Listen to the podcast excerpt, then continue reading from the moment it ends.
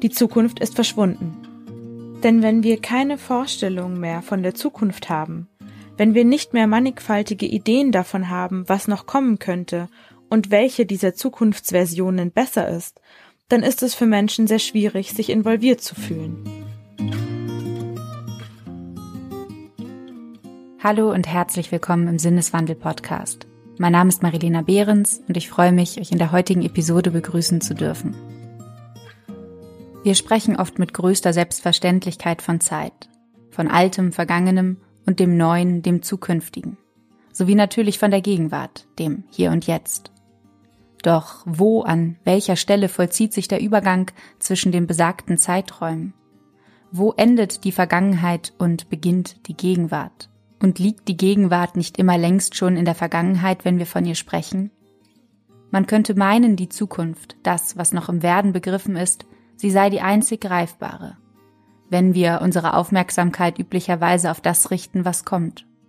Doch entzieht auch die Zukunft sich bei genauerer Betrachtung der Fixierung auf den Moment. So stellt sich die Frage, ob wir uns nicht immerzu in einem Zustand des Übergangs befinden, im permanenten Wandel, das Leben wird so gewissermaßen zum Transitraum. Doch liegt der Unterschied zu Wartezimmer oder Abflughalle wohl darin, dass wir uns im Leben an und für sich weniger als Wartende betrachten, als vielmehr als Handelnde oder Gestaltende. So warten wir üblicherweise nicht auf die Zukunft, sondern evozieren sie bewusst, zumindest soweit uns das möglich ist. Aber genau dies scheint uns in aktuellen Zeiten abhanden gekommen zu sein. Die Zeit steht in gewisser Weise still, die Zeiger der Uhren eingefroren, die Zukunft ungewiss. Die Vergangenheit, auch sie scheint kein Maßstab, keine Blaupause für das Kommende zu sein. Und die Gegenwart? Ja, die Gegenwart steht, wie gesagt, still. So fühlt es sich zumindest an. Selbst wenn die Zeit fortschreitet.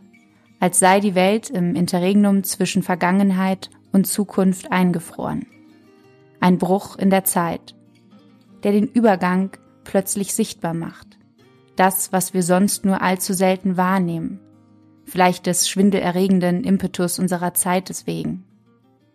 Blicken wir nun geradewegs in die Öffnung, den Spalt, der sich aufgetan hat. Und die aufmerksame Hörerin ahnt es wohl bereits, dass der besagte Bruch, so beängstigend er auf den ersten Blick auch scheinen mag, uns keineswegs nur eine Betrachtungsweise offen lässt. Sicherlich, wer angstvoll in eine pechschwarze Schlucht hinabblickt, der mag wohl kaum in der Lage sein, kühne Zukunftsvision zu ersinnen. Hilfreicher könnte es dagegen sein, sich Kintsugi ins Gedächtnis zu rufen. Eine traditionelle japanische Reparaturmethode. Bei dieser Kunstfertigkeit wird gesprungenem oder gar zerbrochenem Keramik im Prozess des Vergoldens neues Leben eingehaucht. Auch wenn bei dieser kulturellen Praxis wohl vornehmlich die Ästhetik vordergründig ist, so lässt sich die metaphorische Betrachtung des Bruchs als Potenzial, eine neue Sichtweise zu etablieren, gar etwas noch Wertvolleres zu schaffen, vielleicht für unsere gegenwärtige Situation nutzbar machen. Wie das gelingen kann, darüber hat Gastautorin Katharina Walser einen Essay verfasst. Katharina hat allgemeine und vergleichende Literaturwissenschaft sowie Philosophie an der LMU München studiert. Seit ihrem Forschungsprojekt zur Zwischengeschichte, für das sie ein Semester an der Yale University verbrachte, beschäftigt sie sich intensiv mit den poetischen Dimensionen von Zwischenräumen. Bevor wir allerdings einsteigen, möchte ich noch kurz darauf hinweisen, dass ihr uns finanziell unterstützen und damit einen Sinneswandel möglich machen könnt. Als Fördermitglieder sorgt ihr nicht nur dafür, dass wir weiterhin unabhängig und werbefrei produzieren können, Ihr habt zudem die Möglichkeit, regelmäßig an Buchverlosungen teilzunehmen. Wie ihr Mitglied werdet und teilnehmt, erfahrt ihr in den Show Notes. Dort habe ich wie immer alles verlinkt. Vielen Dank.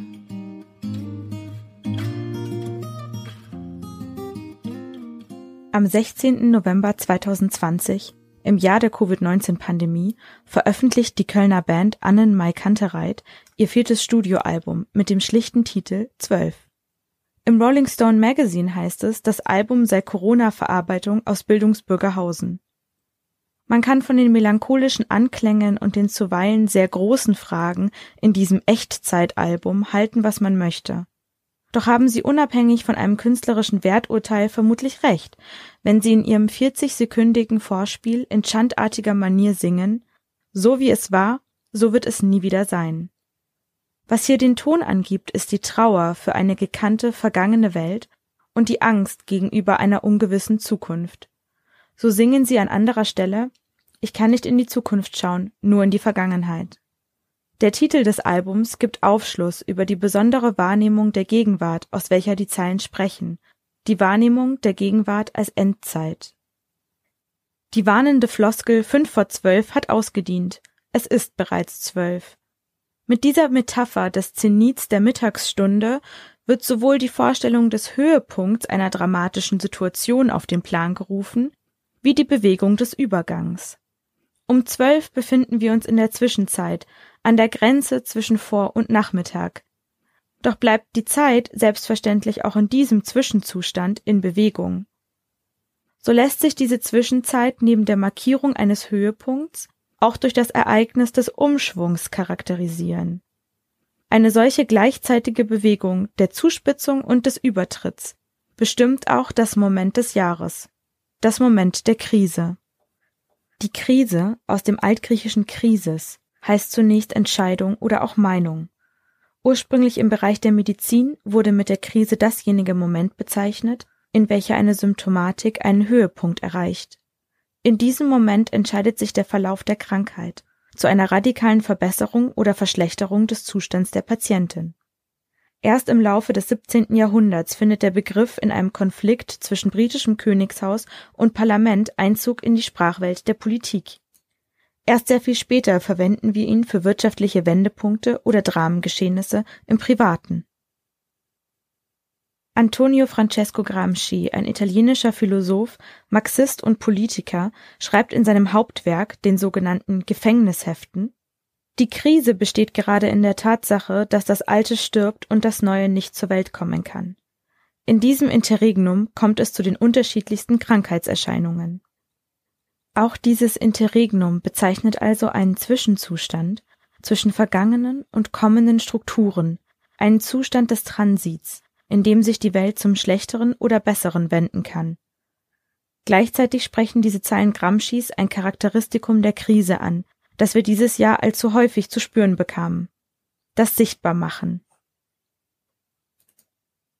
Auch wenn wir noch nicht absehen können, in welche Richtung unsere Welt nach dieser akuten Krise kippt, so bleibt im Moment dennoch eines, den Bruch nach bestem Wissen und Gewissen in der Reflexion produktiv zu machen. Dies erfordert eine genaue Betrachtung der Strukturen unserer Gesellschaft, welche unter dem Vergrößerungsglas der Krisensituation neu erfahrbar und in ihren Problematiken akzentuiert werden. So versieht die Transformationsexpertin Silke Nierfeld ihren im Mai im Projektmagazin veröffentlichten Artikel zur Krise als Chance mit einem Beititel, der sich beinahe als Antwort auf Annen-Mai Kantereits Tonus der Verabschiedung lesen lässt. Es soll nicht wieder so werden, wie es vorher war. Die Vorbedingung für eine Anerkennung des Potenzials der Krise liegt darin, den Bruch und seine Sichtbarmachung zu nutzen, um den Blick aus der Vergangenheit in die Zukunft zu richten.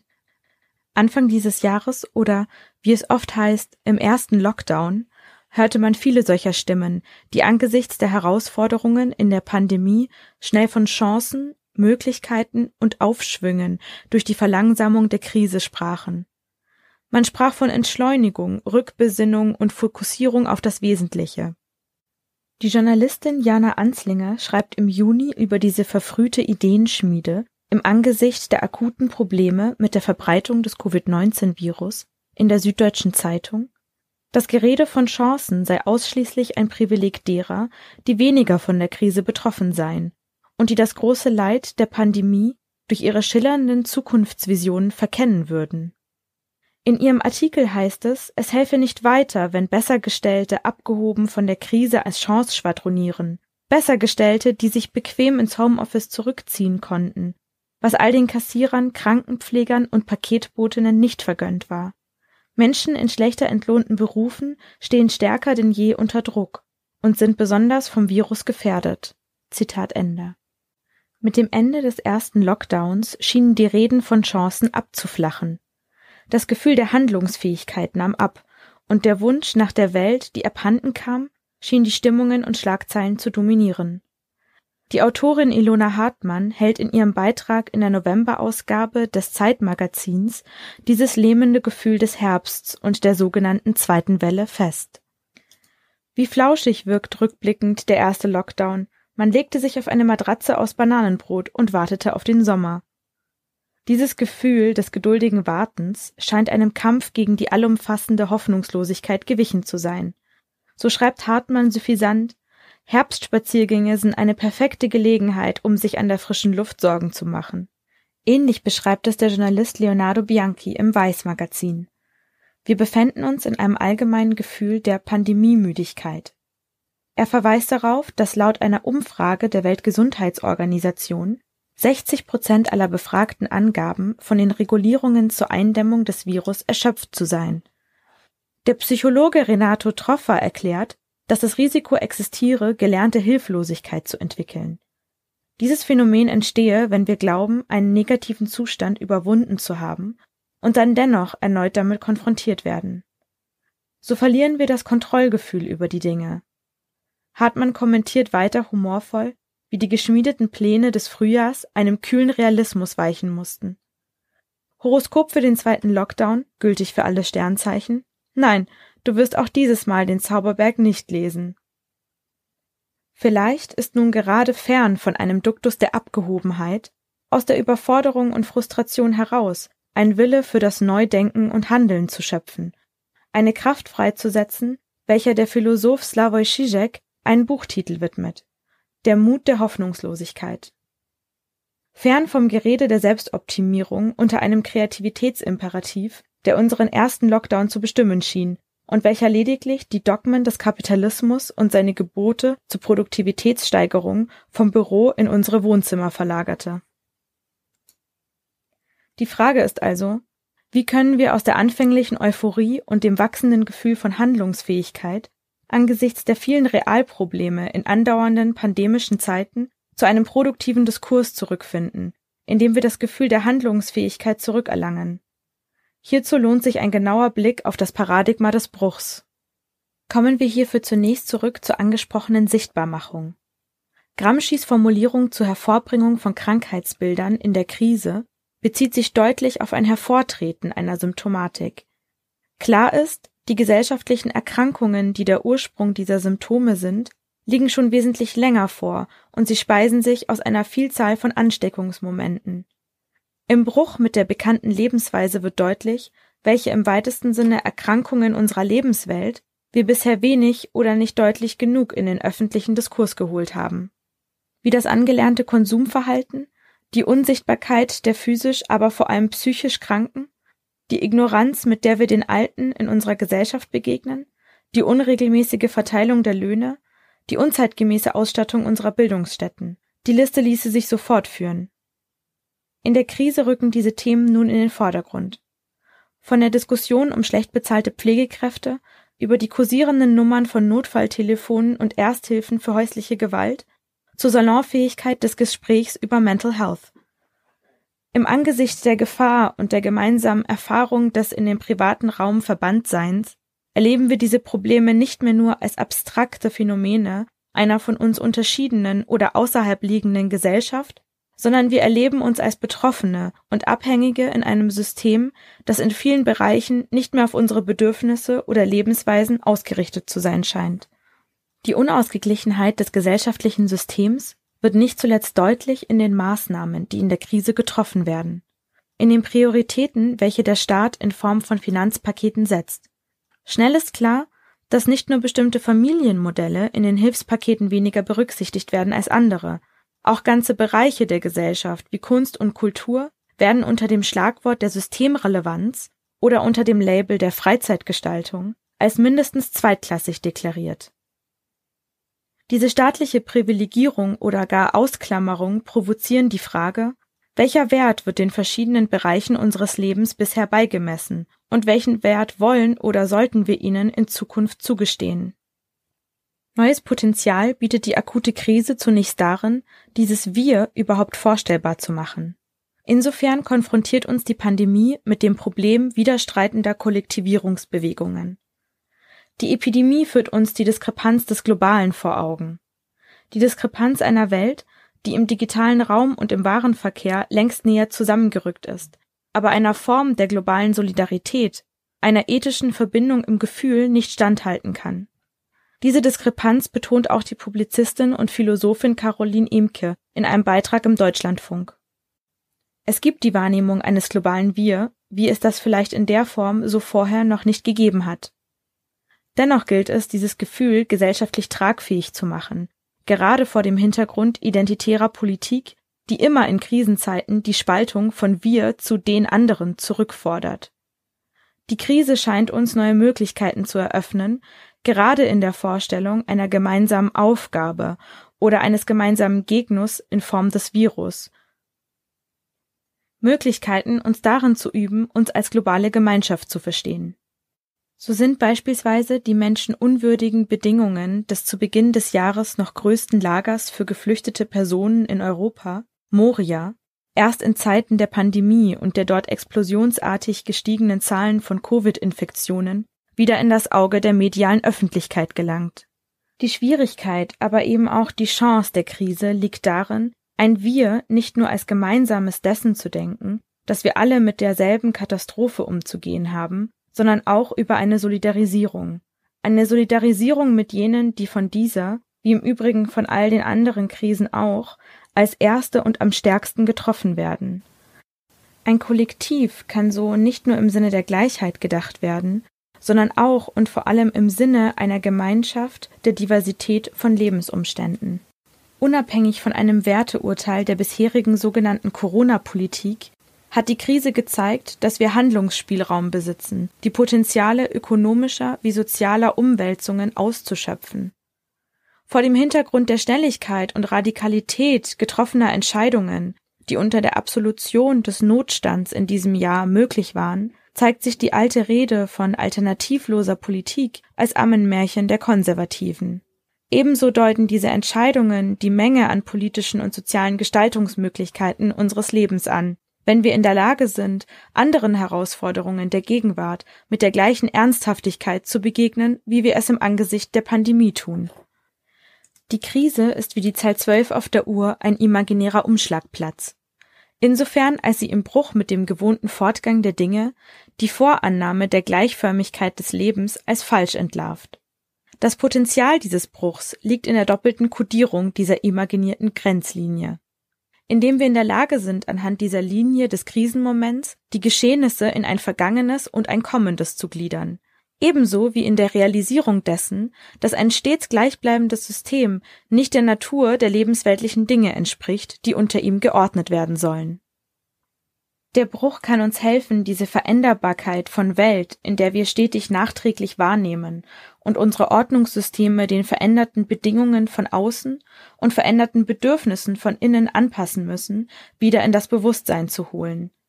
In der zuvor diskutierten direkten Erfahrbarkeit durch den Bruch mit dem gewohnten Fortgang kann die Chance liegen, die relevanteste Aufgabe in Krisenzeiten zurück in den gesellschaftlichen Diskurs zu holen. Zukunft denken. Lisa Suckert ist wissenschaftliche Mitarbeiterin am Max-Planck-Institut für Gesellschaftsforschung. Dieses Jahr veröffentlichte sie einen Beitrag mit dem Titel Die Zukunft in der Krise. Darin schreibt sie, vielen Menschen scheint mit dem Ausbruch des Coronavirus ihre Zukunft abhanden gekommen zu sein.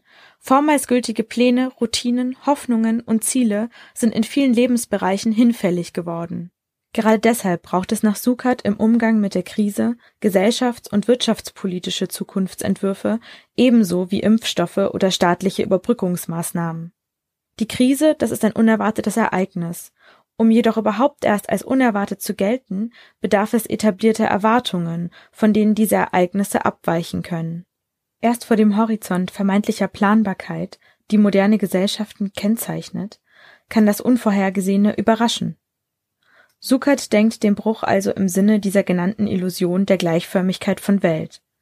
Die Krise ist als Bruch nach Gramscis Entwurf eben nicht mehr als stabile Verlängerung der Vergangenheit zu denken. Dieses ins Wanken geraten der Vorstellungen aus der Vergangenheit, das Beben des bekannten Bodens, das irritiert nicht nur viele, es hinterlässt auch Angst vor einer Welt im Kommen, deren Organisationsstrukturen man nicht kennt.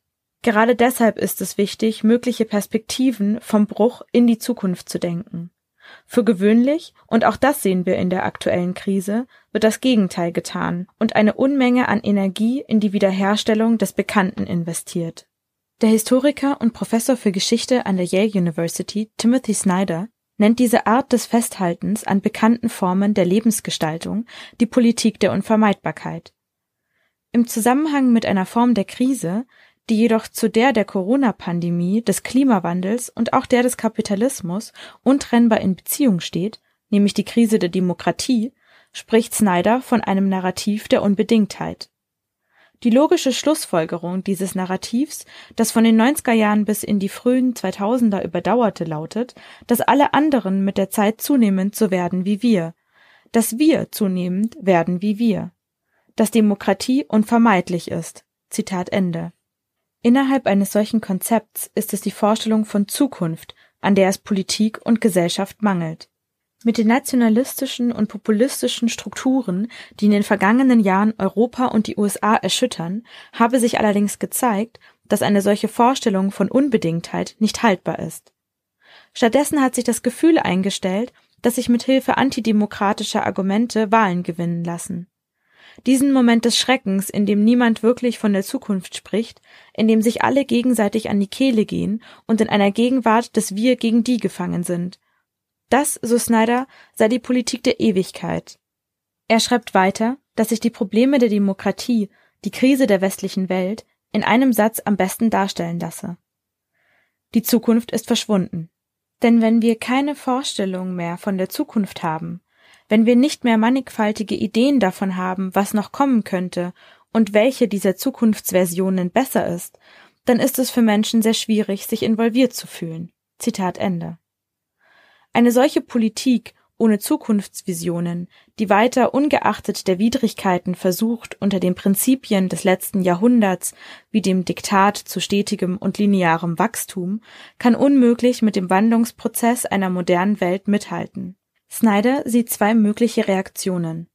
Eine Politik der Katastrophe, die immer nur momentanes Krisenmanagement betreibt, unter den Dogmen des Fortschrittsgedankens, die allerdings keinen ernstzunehmenden Kurs der Krisenvermeidung einschlägt. Oder aber eine hoffnungsvolle Politik der Verantwortlichkeit, die mögliche Versionen der Zukunft entwirft und sich dem Wiederherstellungsdrang von ausgedienten gesellschaftlichen und wirtschaftlichen Modellen aktiv widersetzt. An einer Politik oder schlicht an der Vorstellung von Wiederherstellung festzuhalten, wäre nicht nur reaktionär, sondern würde auch weiterhin Tür und Tor für Formen der Radikalisierung öffnen. So bezieht sich der Publizist Hans Rusinek in einem Gastbeitrag im politischen Feuilleton des Deutschlandfunks auf eine Fehlfokussierung des Diskurses in Zeiten von Corona. Wir reden von der guten Ordnung, den etablierten Organisationen und deren Sinn, aber nicht von Ordnen, Organisieren und Sinn stiften. So liefen wir Menschen in die Arme, die etwas Vergangenes great again machen wollen. Auch die Autorin und Politökonomin Maya Göpel formuliert diese Gefahr in ihrem Buch Unsere Welt neu denken. Weiterzumachen wie bisher ist keine Option, weil es zu radikalen und wenig einladenden Konsequenzen führt. Und auch diese Strukturen konnten wir im Zuge des Pandemiegeschehens bereits beobachten, zum Beispiel als Spaltungsphänomene zwischen Querdenkern und Befürwortern der politischen Maßnahmen zur Eindämmung des Virus. Vor dem Hintergrund, dass die akute Krise von Populisten und Neoliberalisten wieder genutzt wird, um beispielsweise in nationalistischer Manier das eigene Handeln durch den Ländervergleich von Strategien und Todeszahlen aufzuwerten, lohnt es sich, die Funktionsweisen regressiver Rhetoriken zu überdenken. Die Krise ist eben auch, wie es in der von Zizek paraphrasierten Version der eingangs zitierten Gramsci-Passage heißt, die Zeit der Monster. Vor diesen Phänomenen wird die Dringlichkeit deutlich, statt einer reaktiven Abwehr, wie Göpel formuliert, proaktiv Zukunftsversionen zu bauen. Nicht nur gesundheitspolitischen und wirtschaftlichen Fragen ließe sich dann neu begegnen, sondern auch den klimatischen und sozialen Fragen unserer Gegenwart. Wie Goepel schreibt, ist unsere heutige Welt eine fundamental andere als vor 250 Jahren, als die industrielle Revolution begann. Und doch suchen wir heute vorwiegend mit der damaligen Sichtweise auf die Welt nach Lösungen. Eine neue und progressive Handlungsmacht muss sich zunächst im Denken formulieren. Auf die Fragen, wann der Alltag wieder zurückkehrt, die Wirtschaft sich wieder stabilisiert und alles wieder im Lot sei, antwortet Hans Rusinek, Vielleicht, wenn wir verstehen, dass das wahre Problem in dieser Art zu fragen und zu denken steckt. Was es braucht, um in der Welt des Wandels zu bestehen, ja sie zu einer besseren zu formen, ist kein krampfhaftes Suchen nach Statik, sondern ein Denken in Dynamik. Wie unabdingbar eine solche Erneuerung im Denken für unsere Gegenwart ist, formuliert auch der Philosoph und Direktor des Internationalen Forschungszentrums für Kulturwissenschaften in Wien, Thomas Macho. Er betont, dass die Pandemie als Krise durch ihren andauernden Zustand ihren Ereignischarakter verliert und nicht zuletzt unsere Gegenwart als Zeit der langfristigen Krisen in Erinnerung ruft. Pandemien gehören ebenso wie Migration und man könnte den Klimawandel ergänzen zur Longue Durée menschlicher Geschichte. Und auch wenn es vermutlich vermessen und naiv wäre zu behaupten, dass wir nach der Corona-Krise eine allumfassende Neukodierung unserer Gewohnheiten halten könnten, so birgt der Bruch Potenzial, sofern er für Zukunftsbildung in Gedanken und Handlungen produktiv gemacht wird. Wenn wir in der Lage sind, uns auf das ständige Nachjustieren einzulassen, wie es die Philosophen Nikhil Mukherjee und Adriano Manino in ihrem Band über Philosophie in Echtzeit als Aufgabe in der Krise betonen. Der Bruch als Krise zeigt sich also nicht als singuläres Moment, nach dessen Überwindung wir zum Gewohnten zurückkommen werden, er schärft dagegen unseren Blick für eine Welt im stetigen Wandel, in der wir unsere Bedürfnisse und die Mittel, mit denen wir deren Erfüllung suchen, immer wieder aufs Neue überdenken müssen, um letztlich den Bedingungen unserer Umwelt und uns selbst gerechter zu werden.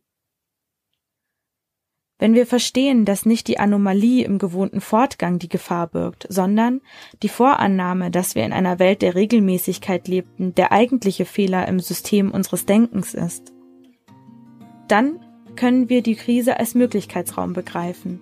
Als Möglichkeitsraum, in dem wir das Gefühl für unsere Handlungsfähigkeit erneuern und neue Wege beschreiten können, um uns wieder als gesellschaftliche Mitgestalterinnen einer wünschenswerten Zukunft zu erkennen.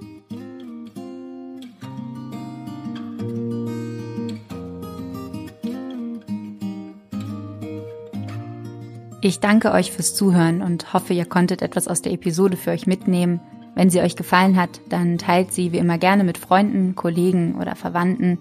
Und natürlich würden wir uns besonders freuen, wenn auch ihr als Fördermitglieder einen Sinneswandel möglich macht. Das geht auch schon ab einem Euro, den ihr uns zum Beispiel an paypal.me slash Sinneswandelpodcast schicken könnt. Alle weiteren Infos findet ihr in den Show Notes. Vielen Dank und bis bald im Sinneswandel Podcast.